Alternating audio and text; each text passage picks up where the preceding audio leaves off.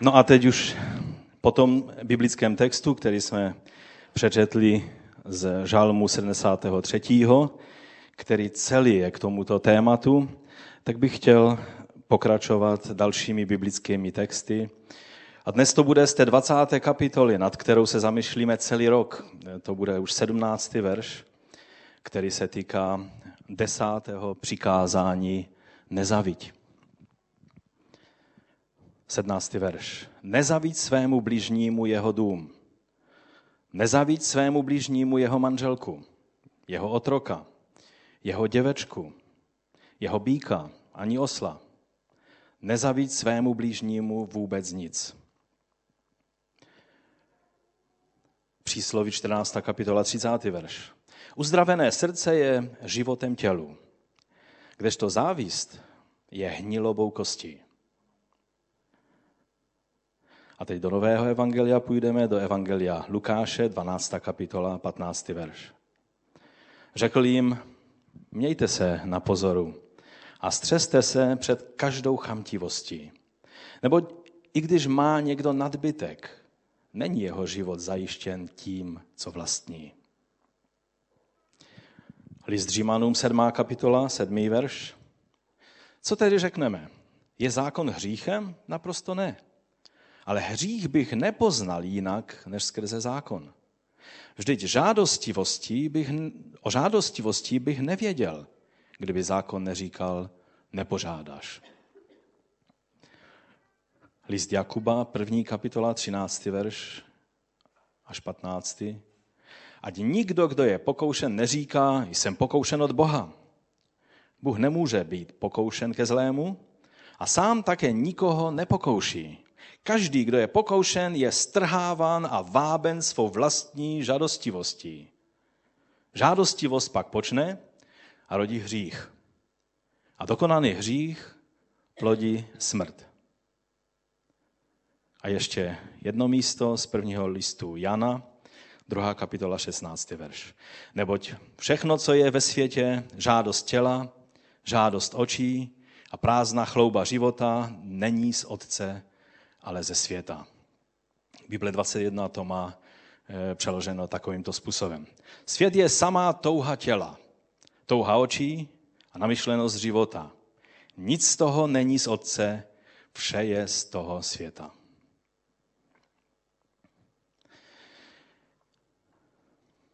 Pojďme si pustit, můžete se posadit, pojďme si pustit jednu ukázku běžné reklamy, kterých je každý den desítky, možná stovky v televizi. Máte rodinu? Ne.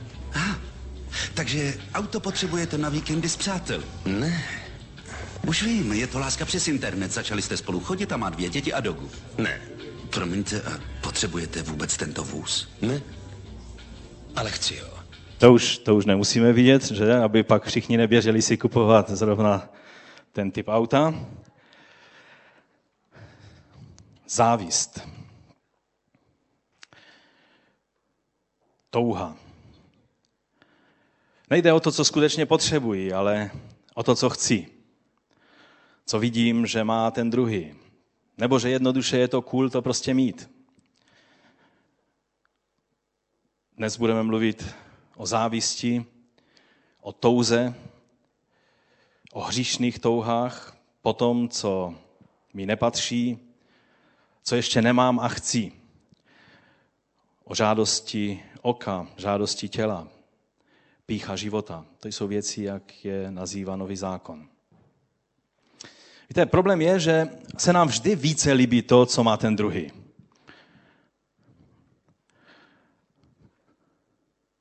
Problém je, že tráva u sousedů je vždycky zelenější. Všimli jste si toho? Už tam ukázal ty dvě děti? Nejde o to, co mám, ale o to, co má ten druhý.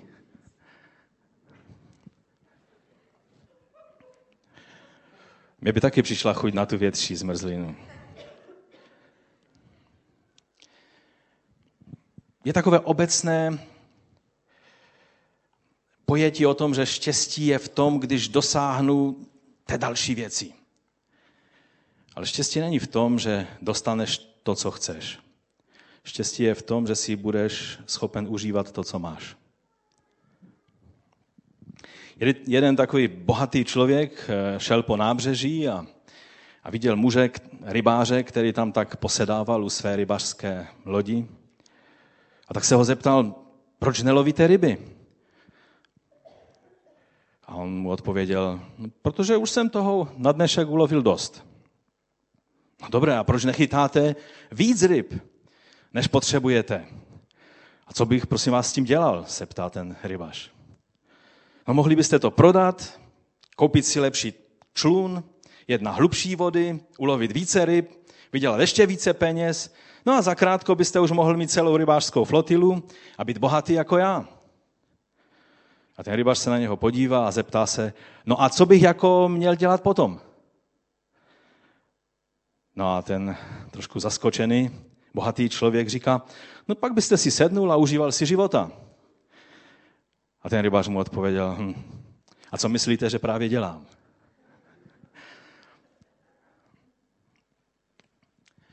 Není to v tom, co bychom mohli mít a chtěli mít, ale v tom uvědomit si, že jsme požehnaní a šťastní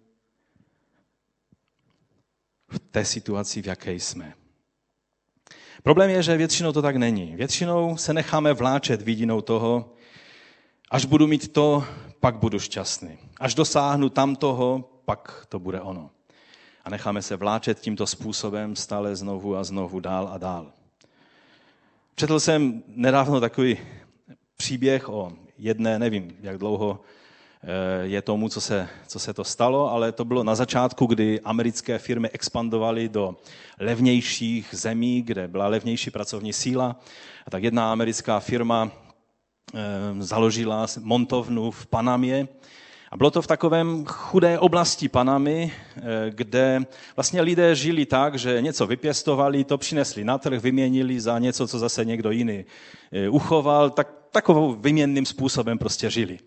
Peníze ani příliš nepotřebovali, protože vlastně všechno, co potřebovali k životu, tak, tak mezi sebou si vyměňovali. No a teď tam přišla ta montovna a ti lidé prostě přišli do zaměstnání a teď po prvním měsíci dostali výplatu, tolik peněz v životě pohromadě neviděli. No a den po vyplatě nikdo nepřišel do práce. Ani na druhý, ani na třetí, ani za týden. A když ti manažeři zjišťovali, co je, tak oni řekli, no tak uh, máme peněz dost, teď už nemusíme chodit do práce. No a tak byl problém. Že ti lidé je nenapadlo, za co by mohli ty peníze utratit. No a tak tam ti manažeři začali rozdávat po těch rodinách Tehdy to nebyl ještě internet, ale byly takové ty časopisy, jako třeba tady byly, já nevím, jestli to ještě existuje, Quelle nebo Magnet, nebo takové ty katalogy prostě těch obchodních společností nebo domů. No a ti lidé začali v tom listovat, no a bylo vymalováno. Už byli všichni v práci a chtěli dělat přes časy, protože potřebovali hodně peněz. Protože bylo mnoho věcí, které najednou si uvědomili, že by chtěli mít.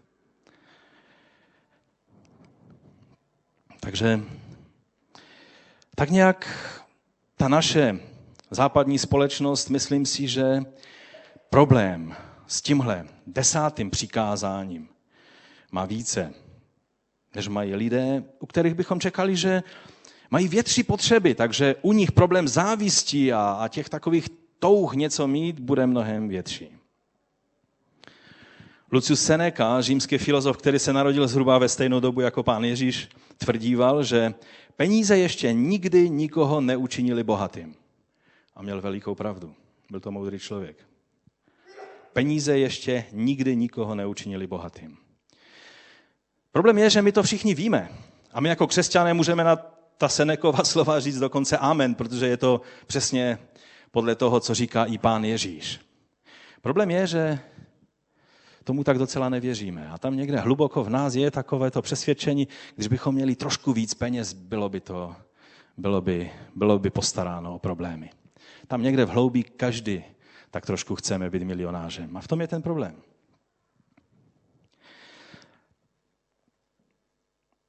Pán Ježíš řekl, že Život není zajištěn tím, co vlastníme, jak jsme četli. Říká se takový příběh o multimiliardaři Nelsonu Rockefellerovi, že přišli za ním novináři a, a tak mu položili otázku, kolik je třeba mít peněz na to, aby člověk byl šťastný. A Rockefeller tehdy údajně odpověděl, no prostě o trošku víc. Jestli máte tisícovku, tak o trošku víc budete šťastní. Když máte milion, o trošku víc a budete šťastní. Když máte miliardu, o trošku víc a budete šťastní. Problém je, že to je fata morgana, za kterou mnozí lidé běží, ale nikdy ji nedostihnou, protože v tom to není a je to past. Takže dnes se dostáváme k závěrečnému přikázání toho, eh, té naší série Desatero pro 21. století a budeme mluvit o desátém přikázání, které, jak za chvíli uvidíme, je zhrnutím všech ostatních. Většina přikázání funguje tak, že nám je vždycky nám bylo poukázáno na vnější hříšný skutek, třeba nezabiješ. A potažmo se toto přikázání pak týkalo i postojů s tímto, s tímto skutkem spojeným. E, že třeba přikázání nezabiješ, tak e, se týká nenávistí, postojů k blížním a tak dále, čili vnitřním věcem, ale je to jakoby odvozeno od toho přímého fyzického skutku. V tomto přikázání desátém je to spíše naopak. Je nám poukázáno na hříšný postoj, ze kterého ovšem většina hříšných skutků vychází. V tom se líší toto přikázání. Tady se boží přikázání dotýká přímo něčeho, co nejde nějak uchopit a říct, že, že, že je to tak nebo to tak není. Není to jednoduché tak to říct. Víte, také tam u toho přikázání si všimněte, není žádný trest. Protože nemáme na čele napsáno, já jsem ten, který závidím. Já jsem ten, který mám hříšné touhy. Já jsem ten, který závidím tu nebo onu věc mému bratru nebo mé sestře. Je to tam hluboko schováno v našem nitru. A naše skutky teprve to vyplavují na povrch. Michael Horton kterého jsme tady v souvislosti s desaterem mnohokrát už citovali, mluví o jednom rozhovoru, který měl s rabínem židovským. A ten rabín mu řekl toto. Víš, jeden z velkých rozdílů mezi našimi dvěma náboženstvími je v tom, že u vás je už hříchem pouha touha po hříchu, nebo jenom hříšné myšlenky. A u nás je to tak, že hříchem teprve je, když spácháš fyzicky daný skutek toho hříchu. Teprve toto je hříchem. Jinak, dodal ten rabin, bychom totiž řešili pořád. Ovšem, právě v tom to je.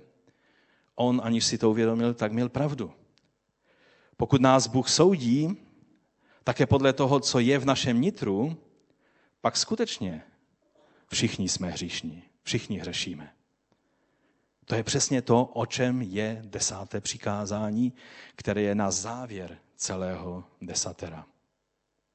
Martin Luther řekl, toto poslední přikázání není nasměrováno vůči nějakým ničemníkům nebo darebákům ve světě, ale přesně vůči těm nejslušnějším lidem, vůči těm, kteří si zakládají na tom, že jsou upřímní a ctnostní, protože neporušili žádné z těch předchozích přikázání. A přicházejí k desátému přikázání a to je najednou odhaluje. A tak, jak to Luther přesně rozeznal, toto přikázání více než kterékoliv předešle nás usvědčuje z toho, že všichni jsme hříšníci, jak říká nový zákon. A je to vlastně projev obrovské boží milosti, protože nám je tím ukázáno na potřebu spasitele. Každý potřebujeme spasitele. Nikdo sám ze sebe si nemůže fandit, že dodržuje desatero a proto tím může být zachráněn. Ale když bychom s každým přikázáním tak nějak si je odfajfkli, jsem v pořádku, v pořádku, v pořádku, přijdeme k desátému a naše srdce je odhaleno A musíme padnout na kolena před pánem a vyznat, že potřebujeme, potřebujeme spasitele. Toto přikázání dostává na kolena i ty, kteří se cítí velice spravedliví a svatí. Najednou poznávám, jak se Bůh dívá na mé nitro, na mé postoje a touhy. To mě staví do toho správného zrcadla. Takže žádostivost, závist, touha, to není to, co děláme, ale to, po čem toužíme. Co plánujeme udělat. Čím se zaměstnává naše mysl, co je náš sen. Z mnoha ohledů je to, je toto přikázání takovým pojítkem, jak jsem mu řekl, těch všech ostatních. Protože všechno hříšné a špatné pramení, jak jsme četli, z žádosti, žádosti očí, žádosti těla, pícha života, hříšné ambice. Jsme lidé a proto vše začíná v našem myšlení. Když bychom byli zvířaty, tak bychom eh, jednali jinak. Jednali bychom pudově, instinktivně. Ale jsme lidé a proto o tom, co, jak jednáme, přemýšlíme. Věci začínají v našem myšlení. Tam je zdroj našich skutků, které pak eh, vykonáme. A proto musíme jednat s tím, co je v našem myšlení. Proto Bible klade takový důraz na to, abychom střežili svou mysl. Římanům 8.6 říká, myšlení těla znamená smrt, ale myšlení ducha je život a pokoj. Pokud budeme své myšlenky poddávat půdům a, a touhám a žádostem našeho těla, pak nám to přinese hřích a hřích přináší smrt. To jsme už četli z Nového zákona. Ve 12. kapitole Římanů je řečeno, a nepřipodobňujte se tomuto věku, nebrž proměňujte eh, se obnovou své mysli. Velice často si myslíme, že duchovní člověk, že nezáleží na tom, co je v mé mysli, ale záleží na tom, co je v mém srdci. Já vám chci říct, že pokud srdce bereme jako sídlo našich emocí, i když eh, židé chápali srdce jako sídlo intelektu, myšlení a také ducha. A proto se ve starém zákoně mluví více o srdci. Ale nový zákon nám jednoznačně ukazuje, že myšlení je to, na čem záleží. Musíme mít obnoveno eh, naše myšlení. Aby nebylo v zajetí těch eh, hradeb lidských výmyslů a démonských učení, jak říká 10. kapitola 2. Korinským. Abychom mohli, tady pokračuje eh, Pavel k Římanu 12. kapitole v druhém verši, abyste mohli zkoumat, co je Boží vůle, co je dobré, přijatelné a dokonalé. Takže, jak jsem řekl, naše duše, naše myšlení je tou bitevní zónou, která stojí mezi tím, co chce Bůh a tím, po čem touží naše tělo. Duchem máme umrtvovat skutky těla. A děje se to tak, že se v našem myšlení poddáváme Bohu a máme pak myšlení Kristovo. Naše mysl je opásána, jak říká na jiném místě nový zákon. Tím se odlišujeme jako lidé, kteří jednají podle toho, co poznali, že je Boží vůle a nejsme jenom řízení půdově jako zvířata. To hebrejské slovo, které je použito v tom desátém přikázání, je velice zajímavé a je důležité, abychom se u něho zastavili. Je to eh, slovo, které eh, se eh, zakládá na takové to, té, té troj, trojpísmenu nebo, nebo tom kořenu hmd a má různé formy a tudíž má různé, různé verze, jak je použito ve starém zákoně, ale slova založena na, na tomto kořenu, jak se podíváte na to rozložení, tak eh, vlastně eh, běžné použití je u toho slova eh, touha nebo, nebo žádost, žádat něco velice silně, si přát něco. To je ta, ta druhá, ta, ta bledě modrá část. Nebo že něco je potěšením pro, pro člověka nebo že něco je vzácné, že, že toužím potom, protože v tom vidím obrovskou hodnotu, nebo je to něco příjemného. To jsou způsoby, jak to hebrejské slovo je použito. A nevždy je to v tom špatném smyslu, eh, což se to slovo eh, žádost eh, nebo žádosti, to slovo vlastně se do toho negativního smyslu dostalo. I v angličtině původně význam slova, ještě se vrátíme k tomu hebrejskému, to, toho slova covet, původně to nebylo negativní slovo. Ovšem, protože tolik žádostí člověka je negativní, že už automaticky toto slovo e, si zachovalo spíše už jenom tu negativní podobu. Takže tak to je e, s tím, s tím hebrejským slovem a, a je dobré na to pamatovat, že to slovo samo o sobě je vlastně neutrální.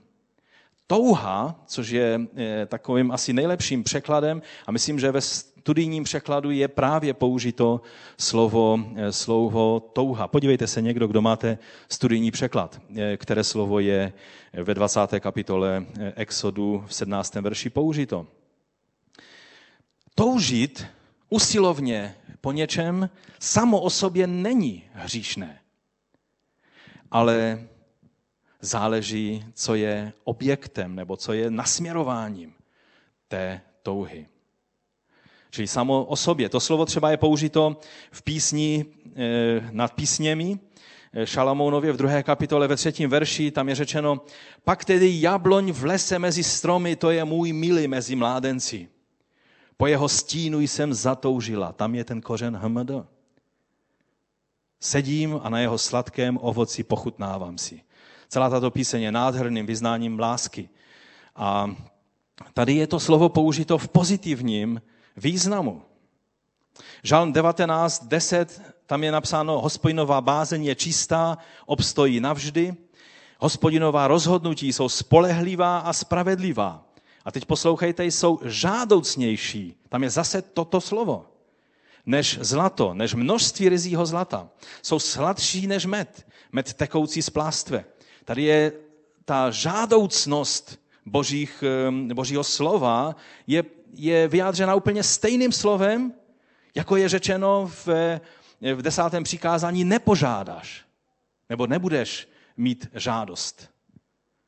Ale všimněte si, že tam v tom přikázání jsou konkrétní věci, čili to slovo samo o sobě není tím problémem. A v Novém zákoně je to velice obdobné.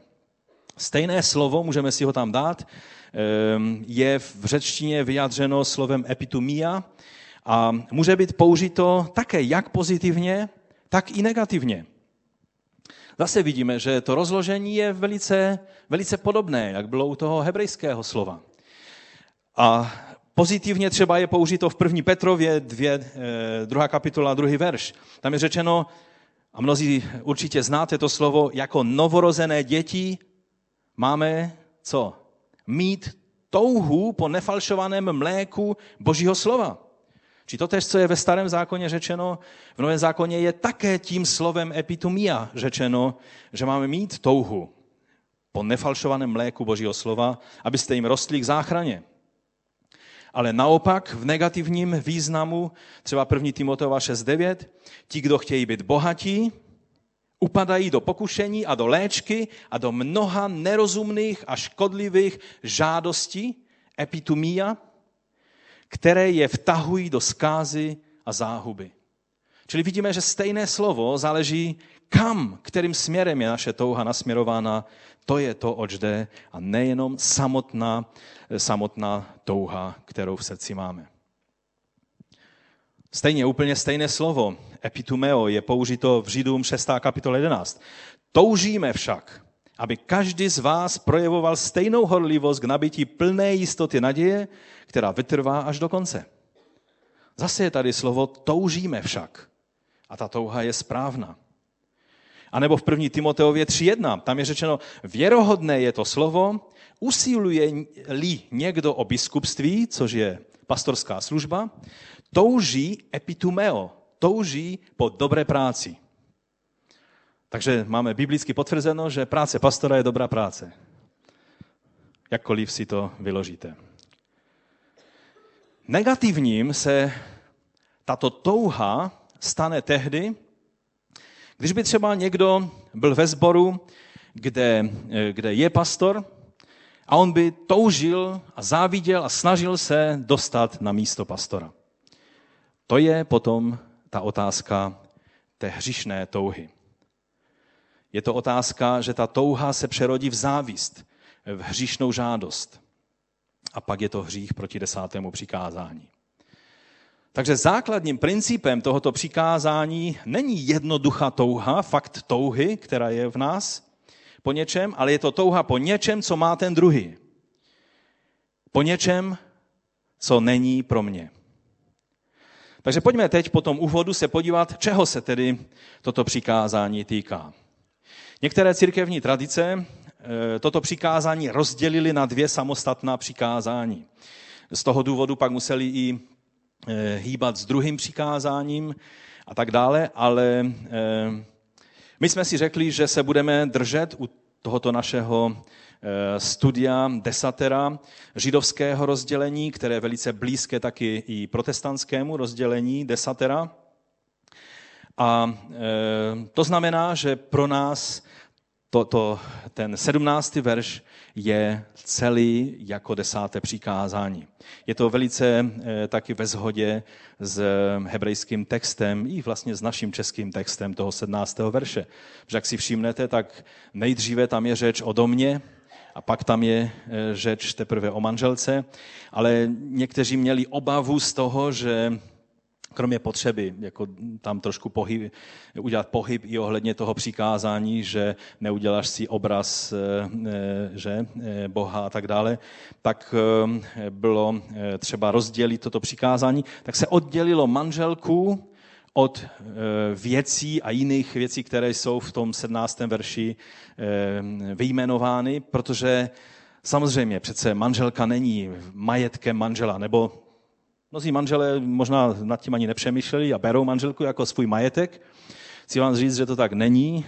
Možná to je objev pro některé ale z nás, ale chtěl bych říct, že ten 17. verš absolutně se této věci nedotýká. Ne, ne, není tady vyjádřeno, že by někdo řekl, ale Bible říká, že jsi součástí mého majetku. Tak to není.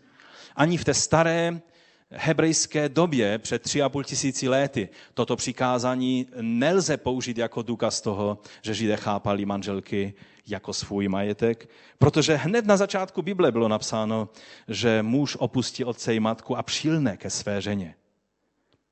To je jiný, jiný vztah než vztah vlastnický ale pak nějak eh, byla tady potřeba to oddělit, takže se to oddělilo, ale tu skutečně eh, není eh, potřeba dávat manželku do jiné kategorie než oslíky, otroky, otrokyně, majetek, dům a tak dále, protože tady se nejedná o to, co je objektem té žádosti, ale jedná se o fakt, že někdo touží a žádá po něčem, co patří tomu druhému. To je tím problémem. Čili stejně je hříšné eh, chtít mít cokoliv, co není pro mě, co mi nepatří, co si nemohu opatřit legitimním způsobem a co patří tomu druhému. Toho se týká to přikázání a proto je to řečeno společně. Toto přikázání nám zároveň znovu ukazuje na jednu věc, a to je už jsme to viděli u osmého přikázání, nepokradeš, že je v souladu s božím plánem pro člověka, že jeden člověk něco má a druhý ne. Pro některé lidi to je takové, že neúplně s tím vnitřně souhlasí. Je v pořádku, že někdo má dům a jiný bydlí v garzonce. Je v pořádku, že někdo je ženatý a někdo jiný je svobodný. Je v pořádku, že někdo je bohatý a druhý je méně bohatý. Je v pořádku, že někdo má děti a druhý nemá děti.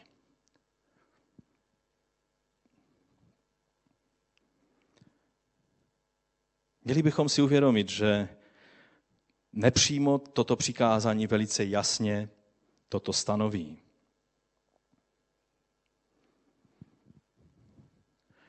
Týká se to manželky, manžela, dětí, přátel. Je v pořádku, že někdo má víc přátel než ty. Možná je to něco o tobě, možná, možná je to na tobě, abys měl více přátel. Závidět někomu druhému. Tyhle věci, tyhle vztahy a to všechno není správné.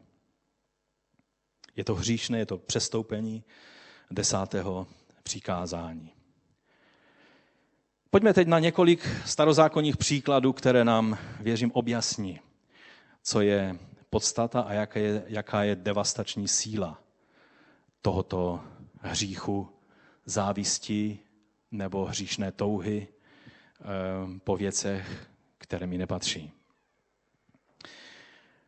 Všimneme si, že hned první dva případy závistí v Biblii a hříšné touhy po něčem se týkalo ne materiální oblasti, ale duchovních věcí.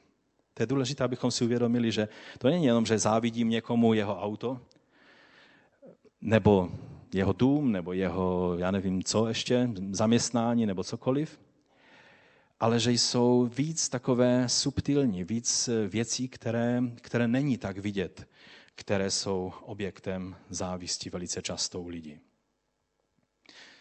O čem byl prvotní hřích? Ano. Tam je napsáno, že Eva eh, zatoužila po tom, co byla silně zmanipulována satanovou reklamou, tak najednou zatoužila po tom ovoci a najednou se jí zdálo, že všechno ostatní ovoce, které je v zahradě, už není to ono, že zrovna to jedno je to, co ona potřebuje. Najednou v ní eh, vzrostla obrovská touha.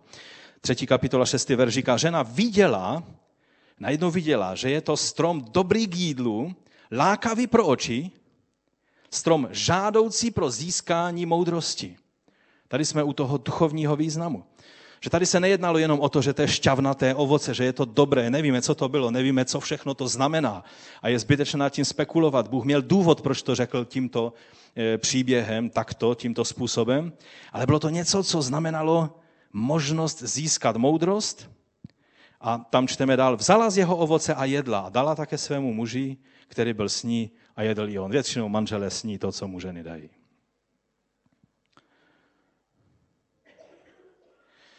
Tady je napsáno, že byl dobrý k jídlu, lákavý pro oči, ale především ďábel namluvil Evě, že je žádoucí k získání moudrosti, že najednou uvidí věci, které předtím neviděla, bude chápat věci, které nechápala. A dokonce se snažil jí namluvit, že budete jako Bůh. Duchovní touha, být, být víc jako Bůh, teď je, to, teď je to dokonce duchovní správná touha. Byla to duchovní pícha, která byla tím vzbuzena v Evě a ona potom ovoci zatoužila. Důležité je si uvědomit, že Bůh není žáden nějaký tyran, který by eh, si liboval v tom, že trápí člověka, kterého postavil do té zahrady. Všimněte si, že v druhé kapitole v devátém verši je řečeno, že Bůh dal v té zahradě virus mnohým stromům, o kterých je řečeno, že byli žádoucí na pohled, čili tam je to slovo hmd, eh, s tím kořenem hmd použito. Ale oni zatoužili jen po tom jednom, které zrovna jim nepatřilo. Tam je řečeno, hospodin, to je druhá kapitola, devátý verš. Hospodin Bůh dal ze země vyrůst veškerému stromovi žádoucímu na pohled a dobrému k jídlu. Veškerému stromovi. Tisíce stromů byly stejně žádoucí, stejně chutné, a jen ten jeden byl zakázaný, ale to bylo přesně to jedno, co Eva chtěla. A v tom byl ten problém. Čili nebyl problém v té touze po, po dobrém ovoci zahrady. Nebyl problém v tom, že se jim zbíhaly sliny na dobré ovoce že se rádi zakousli do šťavnatého ovoce. Kdo z vás to nemá rád? Já nevím, to je zvláštní člověk, který mu nechutná dobré, šťavnaté, umírněně kyselé a přitom sladké, křupavé jablko. To nebylo jablko, asi nevíme, co to bylo, ale dobré ovoce je dobré. A je v pořádku, že víme, že dokážeme odlišit dobré od, od méně dobrého. Problém je, že najednou se jí zúžila ta touha jenom pro, po té jedné jediné věci a ty všechny ostatní věci se nepočítaly. Moudrost je dobrá. Touha po, po získání moudrosti, teď je dokonce řečeno, že se máme modlit, když nám nedostává moudrosti.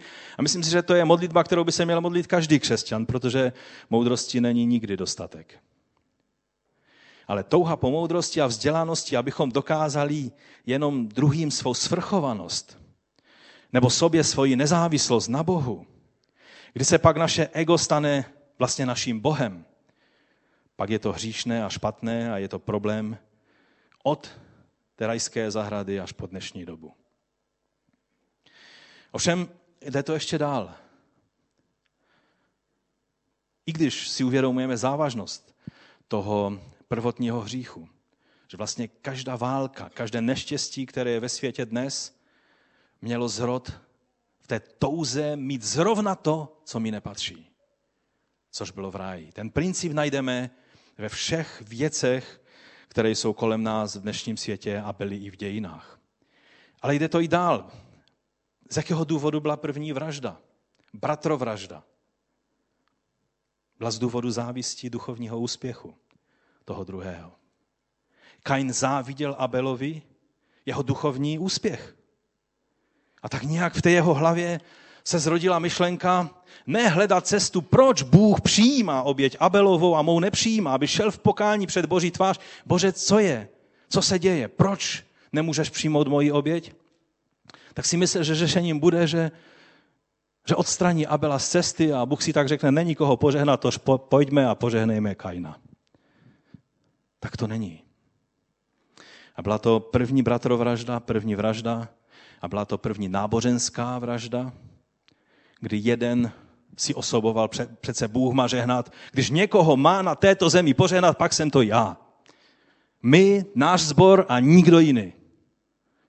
A když vidíme, že Bůh žehná někoho jiného, tak je stejný problém, jako byl u Kaina vůči Abelovi.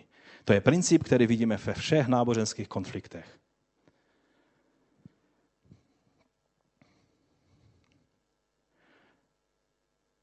Mnozí křesťané mají podobný pocit, jak měl Kain. Tady čteme ve čtvrté kapitole, třetí verš.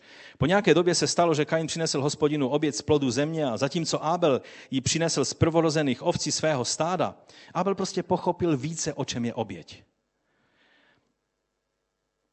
A z jejich tuků hospodin našel zalíbení v Abelovi a v jeho oběti, ale v Kainovi a jeho oběti zalíbení nenašel. Kaina to rozlítilo, až se mu skřivila tvář. Mnozí křesťané chodí ze skřívenou tváří z důvodu závisti, duchovního úspěchu těch jiných, těch ostatních, těch druhých.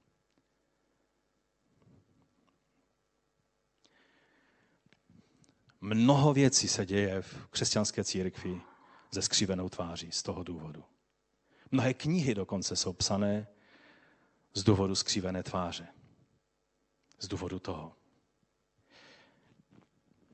Mnozí potřebují vysvětlit, proč Bůh nežehná nám a žehná někomu jinému. Místo, aby je to vedlo k pokání, vede je to ke skřivené tváři. Všimněte si jedné věci, že přesně toto je také napsáno o židovských vůdcích, kteří vydali pána Ježíše Pilátovi do rukou. Ten důvod je napsán u Matouše 27. kapitole, 17. verš. Když se tedy lidé zhromáždili, řekl jim Pilát, a koho chcete, abych vám propustil?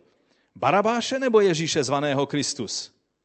A teď tady je taková větička. Věděl totiž, že ho vydali ze závisti.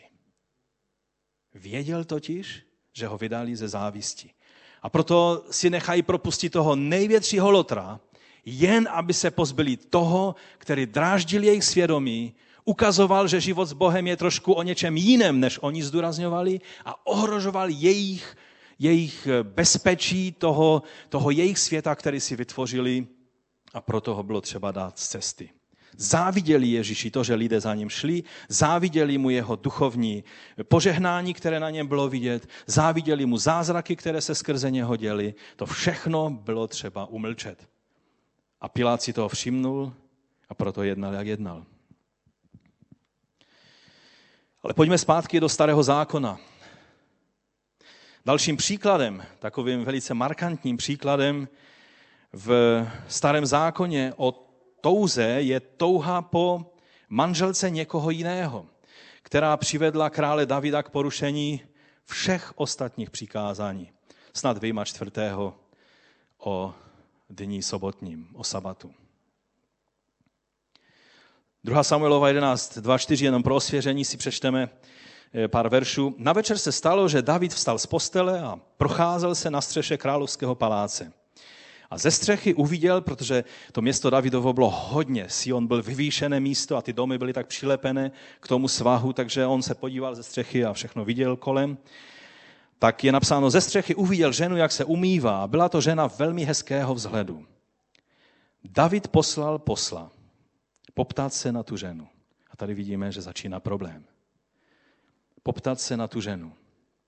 Posel řekl, to je přece Batšeba, dcera Eliámova, žena chetejce Uriáše. Chci se vás zeptat, byl to nějaký chetejec, nějaký Uriáš, o kterém David neměl páru? Kým byl Uriáš chetejec?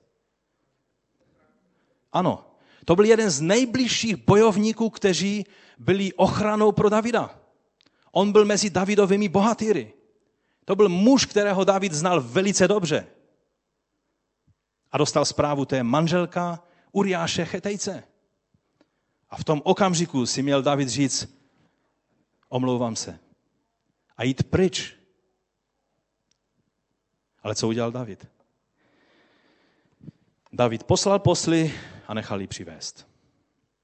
A zbytek příběhu známe. To je snad ten nejhorší příklad z Bible pro tento druh hříchu. A Oswald Sanders eh, ve své knize to zhrnuje takovýmto způsobem.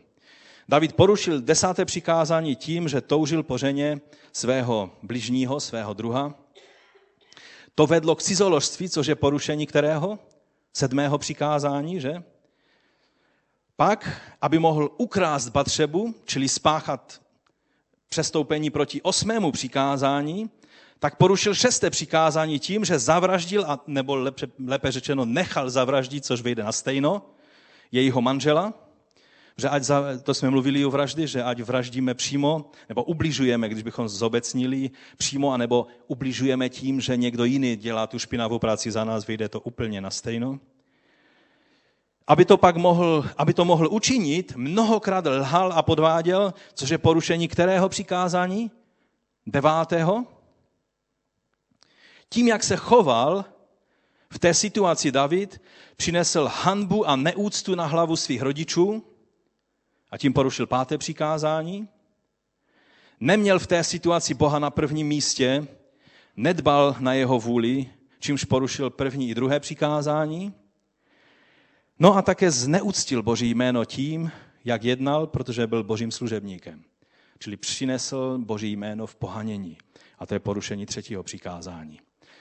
Nevíme, jestli porušil i čtvrté přikázání o sabatu, ale minimálně v tom, že neměl odpočinutí v Bohu, které mýval David vždycky že najednou začal jednat úplně jinak. Když čtete o tom, jak se začal chovat k vojákům, jak najednou mu nezáleželo na tom, že voják sem, voják tam, že, že padnou, že najednou je to jiný David. Tak si myslím, že porušil i čtvrté přikázání, že nezůstával v odpočinutí ve svém Bohu. Bohu. Takže vidíme, že tento hřích závisti, hříšné touhy, je základem pro každý další hřích. A tento Davidův příběh je tím nejvíce odstrašujícím příběhem v této věci. Ale lze také závidět úspěch, vzdělání, postavení někomu jinému. Ehm, I to může člověka dostat do velkých problémů a jak uvidíme z dalšího e, starozákonního příběhu, tak to člověka může přivést až do démonské obsese. Je to příběh Saula a Davida. Saul si vzal do své blízkosti Davida, protože viděl, že je to velice schopný mladý člověk. Když viděl, jakým způsobem David jednal v případě Goliáše, jak si poradil s tím, s čím si nedokázal poradit, ani se neodvážil poradit nikdo jiný z Izraele, včetně jeho samotného, tak vzal Davida do své blízkosti. A v 18. kapitole 1. Samuelovi čteme, David se vydával kamkoliv ho Saul posílal a na všech taženích si vedl úspěšně. Saul ho proto jmenoval velitelem bojovníku. V celém vojsku i mezi Saulovými dvořany se těšil oblíbě. Když se poté, co David zabil Filištína, vojáci vraceli z boje, ženy, a teď poslouchejte, ze všech izraelských měst vyšli králi Saulovi naproti se zpěvem a tancem. Ještě stále to bylo velice příjemné pro Saula, protože najednou byl populárním králem, najednou prostě měl úspěchy. Rukama Davida se dělo mnoho skutečných dobrých úspěchů. A tak si to užíval. No a ty ženy vyšly králi Saulovi naproti se zpěvem a tancem. Vesele hráli na tamburiny a drnkačky, cokoliv to je. A při tanci prospěvovali. A teď poslouchejte. Saul pobil své tisíce, David desetkrát více. A byl problém. Saula to velmi rozzlobilo, ten popěvek se mu vůbec nelíbil. Říkal si, Davidovi přiznali desetkrát více a mě jen tisíce. Aby mu tak ještě dali království. Od toho dne Saul hleděl na Davida už vždycky podezíravě. Druhý den se Saula zmocnil zlý duch od Boha zlý duch od Boha. Hned druhý den. Takže doma blouznil v prorockém vytržení. Tam je řečeno doslova, že prorokoval. U některých lidí se problém projeví, že se stanou ještě víc duchovní. A není to vyjádření jejich duchovnosti, ale toho, že jejich problém se prohloubil. Jeho duchovnost byla poblouzněná. Choval se sice jako prorok, protože proroci vždycky byli excentričtí, ale jeho prorokování jenom dosvědčovalo o tom, co se se Saulem, se Saulem stalo. David hrál tak jako vždycky, ale Saul vzal kopii. A víme, jak to dopadlo. Že od té chvíle byl David na útěku, a musel se stále chránit. Nakonec se musel rozejít i s Jonátanem, se svým nejlepším přítelem, synem Saulovým, z toho důvodu, že Saul, kde viděl Davida, tam ho chtěl zabít. Byl posedlý tím, že musí ukončit tu úspěšnou, eh, ty úspěšné věci, které David dělá. Pak už neviděl Saul nic jiného. Jeho problémem najednou byl jenom David. Vše se začalo točit kolem Davida a z Davida udělal štvance. Jak zareagoval David na to? Jednoduše konal Boží vůli. Ale Saul je příkladem obrovské destrukce, kterou v jeho charakteru, v jeho životě způsobila jednoduchá věc, a to je závist. Že záviděl a to způsobilo, že skončil jako obrovské vystražné znamení pro každého jednoho z nás. Takže lidé ostatním závidí nejen to, co mají, ale třeba to, jak vypadají, jak jsou chytří, vzdělaní, jaké mají úspěchy, jaké mají obdarování, jakou mají životní situaci. Že jsou ženatí, vdané, že mají děti, anebo právě naopak. Ženatí někdy závidí těm svobodným, že jsou bez závazku a starosti. Lidé závidí duchovní postavení, duchovní požehnání, jak jsem už řekl. To, jak jsou přijímáni jinými lidmi, všechno se může stát tím problémem. Jak jsem už řekl, lidé z jednoho sboru můžou závidět lidem z jiného sboru, pastoři můžou závidět růst sboru, že je větší v jednom sboru než v tom druhém, nebo že lidé si povídají o tom sboru, tak jako Saul, tam ani nebyl problém, co dělal David. David se nechlubil, nechvastal.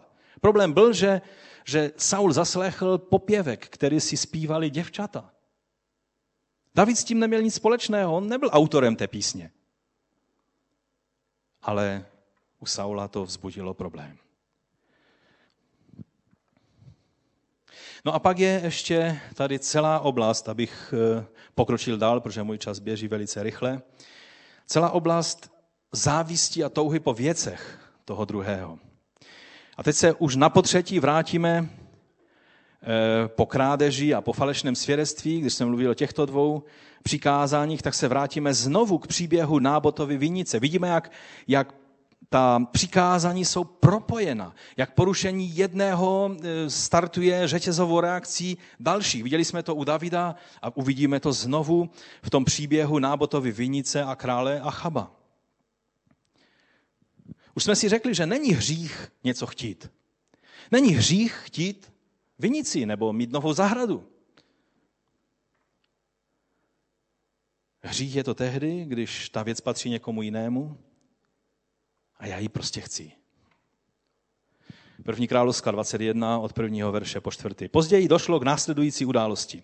Palác samarského krále Achaba, to je ta severní část Izraele, eh, deset kmenů Izraele, v Izraelu sousedil ten palác s vinicí jistého nábota izraelského. Achab nábota přemlouval, dej mi tu svoji vinici, udělám si s ní zelinařskou zahradu. Vždyť sousedí s mým palácem. Zní stále velice logicky. Dám ti místo ní jinou vinici lepší, anebo jestli chceš, zaplatím ti její cenu ve stříbře. Takže velice férová nabídka by se zdala. Nábod ale Achabovi odpověděl, hospodin mě chráň. To, co si možná neuvědomujeme, je, že Achab chtěl přivést Nábota ke hříchu. Protože bylo hříchem prodat to, o čem pán řekl, že nesmějí mezi sebou prodávat, protože země je hospodinova. Měl zachovat dědictví svých otců nábod a on byl v tom věrný. On jednoduše chtěl věrně naplnit Boží vůli. A tak řekl, hospodin mě chrání, nemůžu ti dát své otcovské dědictví. No a tím to mělo být skončené. Už to, že to napadlo Achaba, bylo pochybné a okamžitě měl v té chvíli vycouvat. Co udělal Achab? Achab se vrátil domů mrzutý a nevrlý. Protože mu nábod jezreelský řekl, se otcovské dědictví ti nedám. Lehl si do postele, otočil se ke zdi a nechtěl ani jíst. Viděli jste malé děti na pískovišti někdy? Najednou to dítě pláče a brečí a tak jako jeden otec šel s dvěmi dětmi a, a obě plakali, bylo kravalu hodně a, a kolem jdoucí se ptá, co je, co je, jaký je problém. No ten stejný, co je problém s celým světem. Ten jeden má bonbon a ten druhý, ten druhý nemá a, a prostě e, chce ho. Takže toto mezi dětmi to vidíme velice často. Můžete mu dát desetkrát lepší hračku, ale on chce tu, kterou má ten druhý. A když vznikne tento problém, pak můžete dát cokoliv. To dítě prostě chce tamto. A je to velice svědomitá a důsledná výchova, která ukáže dítěti, že to není správný postoj. To prostě v nás je. No a tak Acha prostě chtěl tu vinici. A začal trucovat, lehl si ke stěně a, a já nevím, s kým se chtěl hádat, jestli s Bohem, nebo s Nabotem, nebo sám ze sebou. Prostě byl z toho zhroucený a nešťastný. Král, který měl zodpovědnost za celý národ, je úplně vedle z toho, že nemůže mít kousek nějaké zahrady, nějaké vinice. Takoví jsme lidé. Místo, abychom někdy řešili závažné věci, tak hýbou s náma právě přesně takovéto věci. Achab neuměl zastavit ty myšlenky ve správnou chvíli, ale dovolil, že žádost a závist a hříšná touha se zrodila v jeho srdci. A pak si všimněte, že najednou se mu to zuřilo, že to byla ta vinice, jako u Evy. To byla ta vinice, která by řešila všechny jeho problémy. Nebude šťastný, dokud nebude mít tu vinici. A všimněte si, že v takové chvíli se vždycky najde někdo vynalézavý, kdo vám pomůže. U Achaba nebylo třeba chodit daleko, protože jeho manželka byl jeden z největších problémů Izraele tehdejší doby. Žel. Dokonce u lidí, kteří jsou služebníky božími, kým Achab byl, se najdou takový, a někdy žel i manželka, která místo, aby ho spamatovala, řekla, co děláš?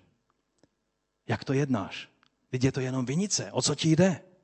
Teď on ti to nemůže prodat, teď je to jeho dědictví. On to musí zachovat. Domluv se s ním o nějakém pronájmu nebo o něčem jiném, ale nemůžeš to koupit, nemůžeš to mít. Ne, já to chci, já to chci, já to chci. Malé dítě z piskoviště.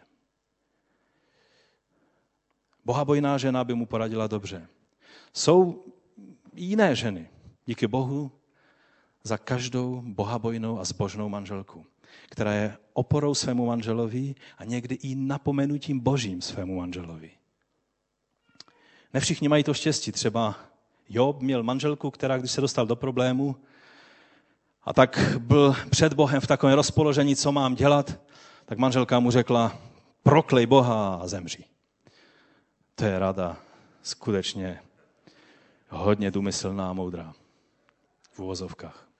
No a tady Jezabel říká, co je tvůj problém? No ale ty tu vinici můžeš mít. Neboj se, tady spinkej hezky, dej si nějaké kafe, čajíček mu uvařila, protože vypadal hodně nemocný a šla zařídit věci. A on byl tak posedlý tou vinicí, že ona zařídila ty věci tím nejhříšnějším možným způsobem, jsme o tom mluvili. Zařídila, že to vypadalo všechno velice duchovně, protože tím vždycky lidé, kteří nějak eh, prostě se, se zaštiťují božím jménem, vždycky začínají. Že začnou víc používat, pán mi řekl a Bůh a, a, a o Bohu a Bůh si to přeje. Vždycky, víte, kdybychom byli lidmi ateisty, tak se budeme zaštiťovat něčím jiným. Ale křesťan má vždycky s tím problém že máme střežit svá ústa, abychom nevzali nadarmo Boží jméno v takové chvíli. Takže vyhlasila půst, budou se postit za velký problém, který je v Izraeli. No a problém byl, že bylo třeba zprovodit Nabota ze světa. A taky se tak stalo. No a pak přišla zpátky k Achabovi, ten už asi eh, kolik, několikátý ten čajíček vypil a, a tak, se tam, tak se tam léčil a čekal, jak to dopadne. A ona mu řekla, no může žít, vinice je tvoje. V té chvíli místo vydat Jezabelu soudům, tak to přijal. Povstal a zařídil se podle toho. A přinesl pohromu na sebe i na, celou, na celý svůj rod.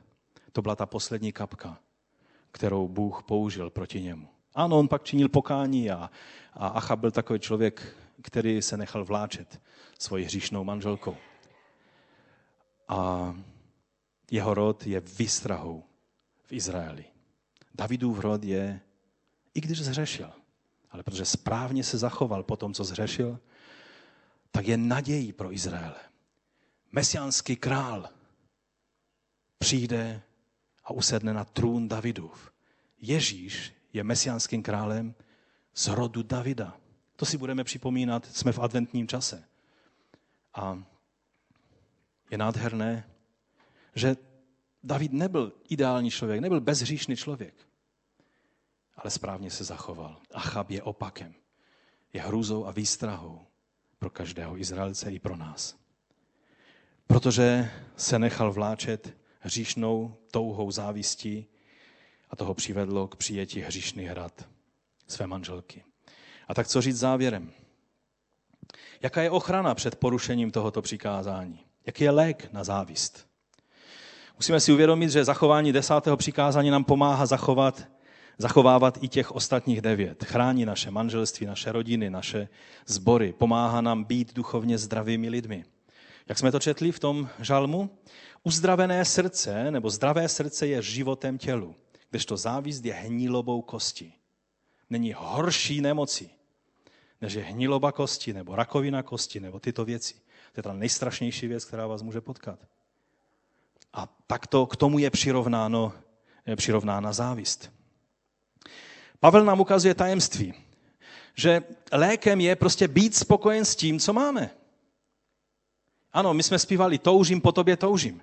Ano, správné touhy jsou správné, ale být spokojen s tím, co máme, co jsme přijali od Boha, to je Pavlova rada, abychom nebyli táhaní hříšnými touhami a závisti.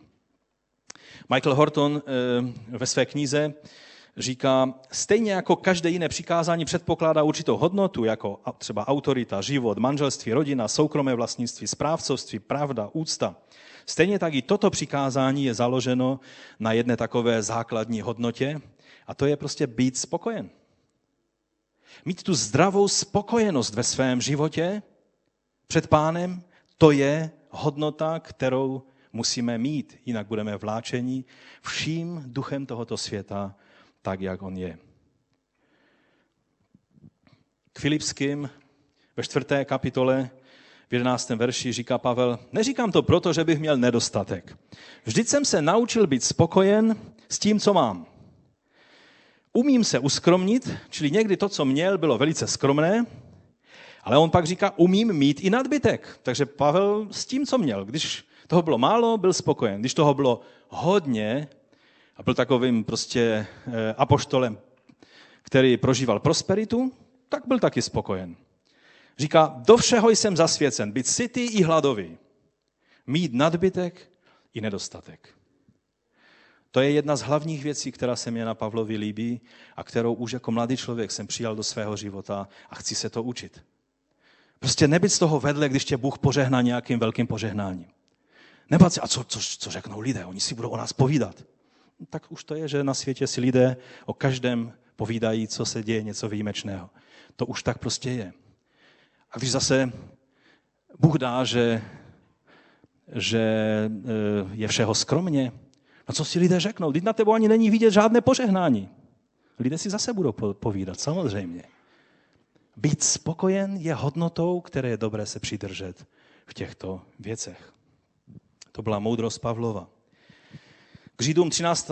kapitola 5. verš říká, žijte bez lásky k penězům. Peníze sami o sobě jsou neutrální. Ale láska k penězům je, je, je, je zdrojem mnohých hříchů.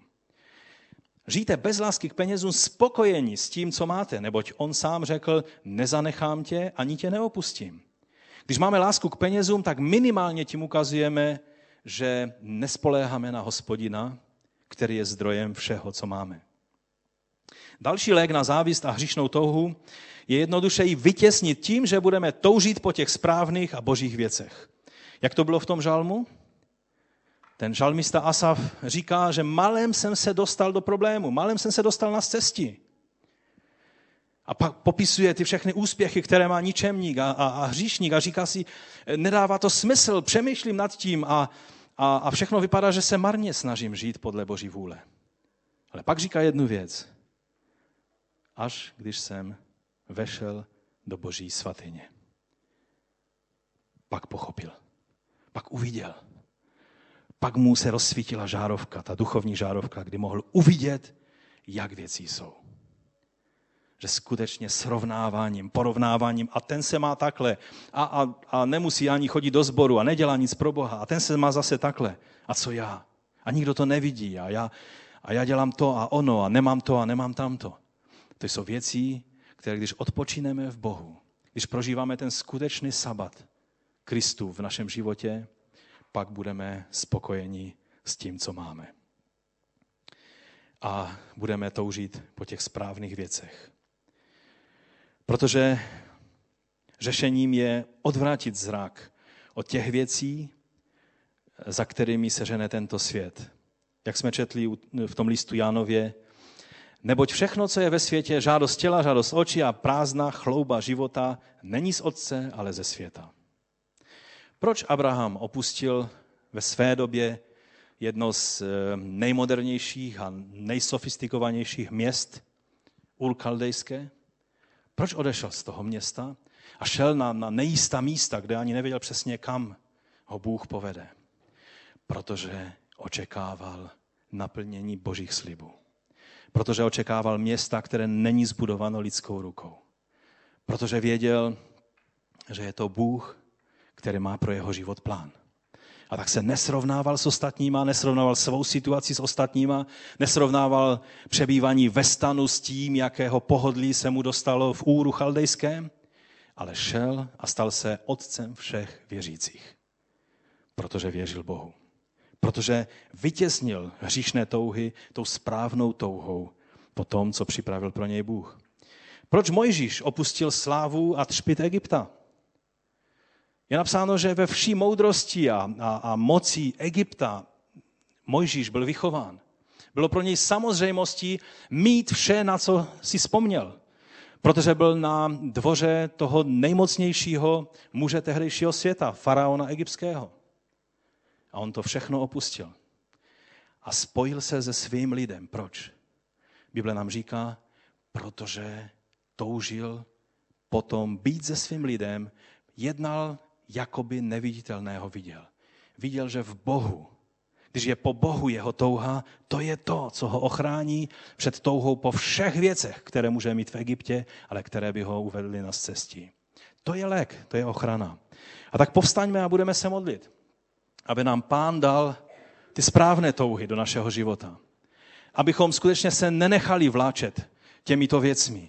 Abychom se nenechali vláčet třeba i v tom vánočním adventním čase, kdy se bojíme, že naše děti se budou srovnávat s dětmi jiných. A my teď, protože máme vyčitky svědomí, že jsme se jim správně nevěnovali celý rok, tak je budeme chtít teď uchlacholit nějakými přemrštěnými dárky, že se třeba i zadlužíme. To všechno je otázka desátého přikázání. Mějme ty správné touhy, ty správná přání. A Bůh je ten, který nám dá i ty ostatní věci. Když naší touhou bude jeho království, jeho vůle, být v centru jeho vůle. Koloským třetí kapitola říká, jestliže jste tedy s Kristem vstali, usilujte o to, co je nahoře, kde Kristus sedí na pravici Boží. Myslete na to, co je nahoře, a ne na to, co je na zemi. Pojďme se modlit. Stížme se před pánem. Víte, já věřím, že to desáté přikázání mluví do každého jednoho z nás trošku jinak, ale každý jeden z nás máme něco, před, eh, s čím se potřebujeme postavit před Boží trůn milosti a říct, pane, odpusť. Dej milost, aby má touha byla vždycky čistá. Abych netoužil po věcech jenom z důvodu toho, že to má někdo jiný. Abych netoužil po, po, po tom všem, třeba i požehnání, které dáváš do života jiných lidí, jenom proto, že to mají oni. Ale abych toužil přesně po tom, co máš připravené pro mě. Abych toužil po naplňování tvé vůle, pane. Abych toužil po naplňování a vstupování do věcí, které si připravil pro nás. Pro každého jednoho. Pro, pro nás jako jednotlivce, jako rodiny i jako zbor. Pane, já tě prosím, i v tom adventním čase, abys nám dal milost a moudrost. Abychom stali v této moudrosti a byli imunní na tu manipulaci ďáblovou které podlehla Eva. Abychom dokázali vidět věci tak, jak se na ně díváš ty. Abychom nepřestupovali desáté přikázání, ale aby naše touhy byly touhy podle tvé vůle. O to tě prosím za sebe i za každého jednoho z nás, jak jsme na tomto místě. Ve jménu Ježíše Krista. Amen. Pán vám žehnej.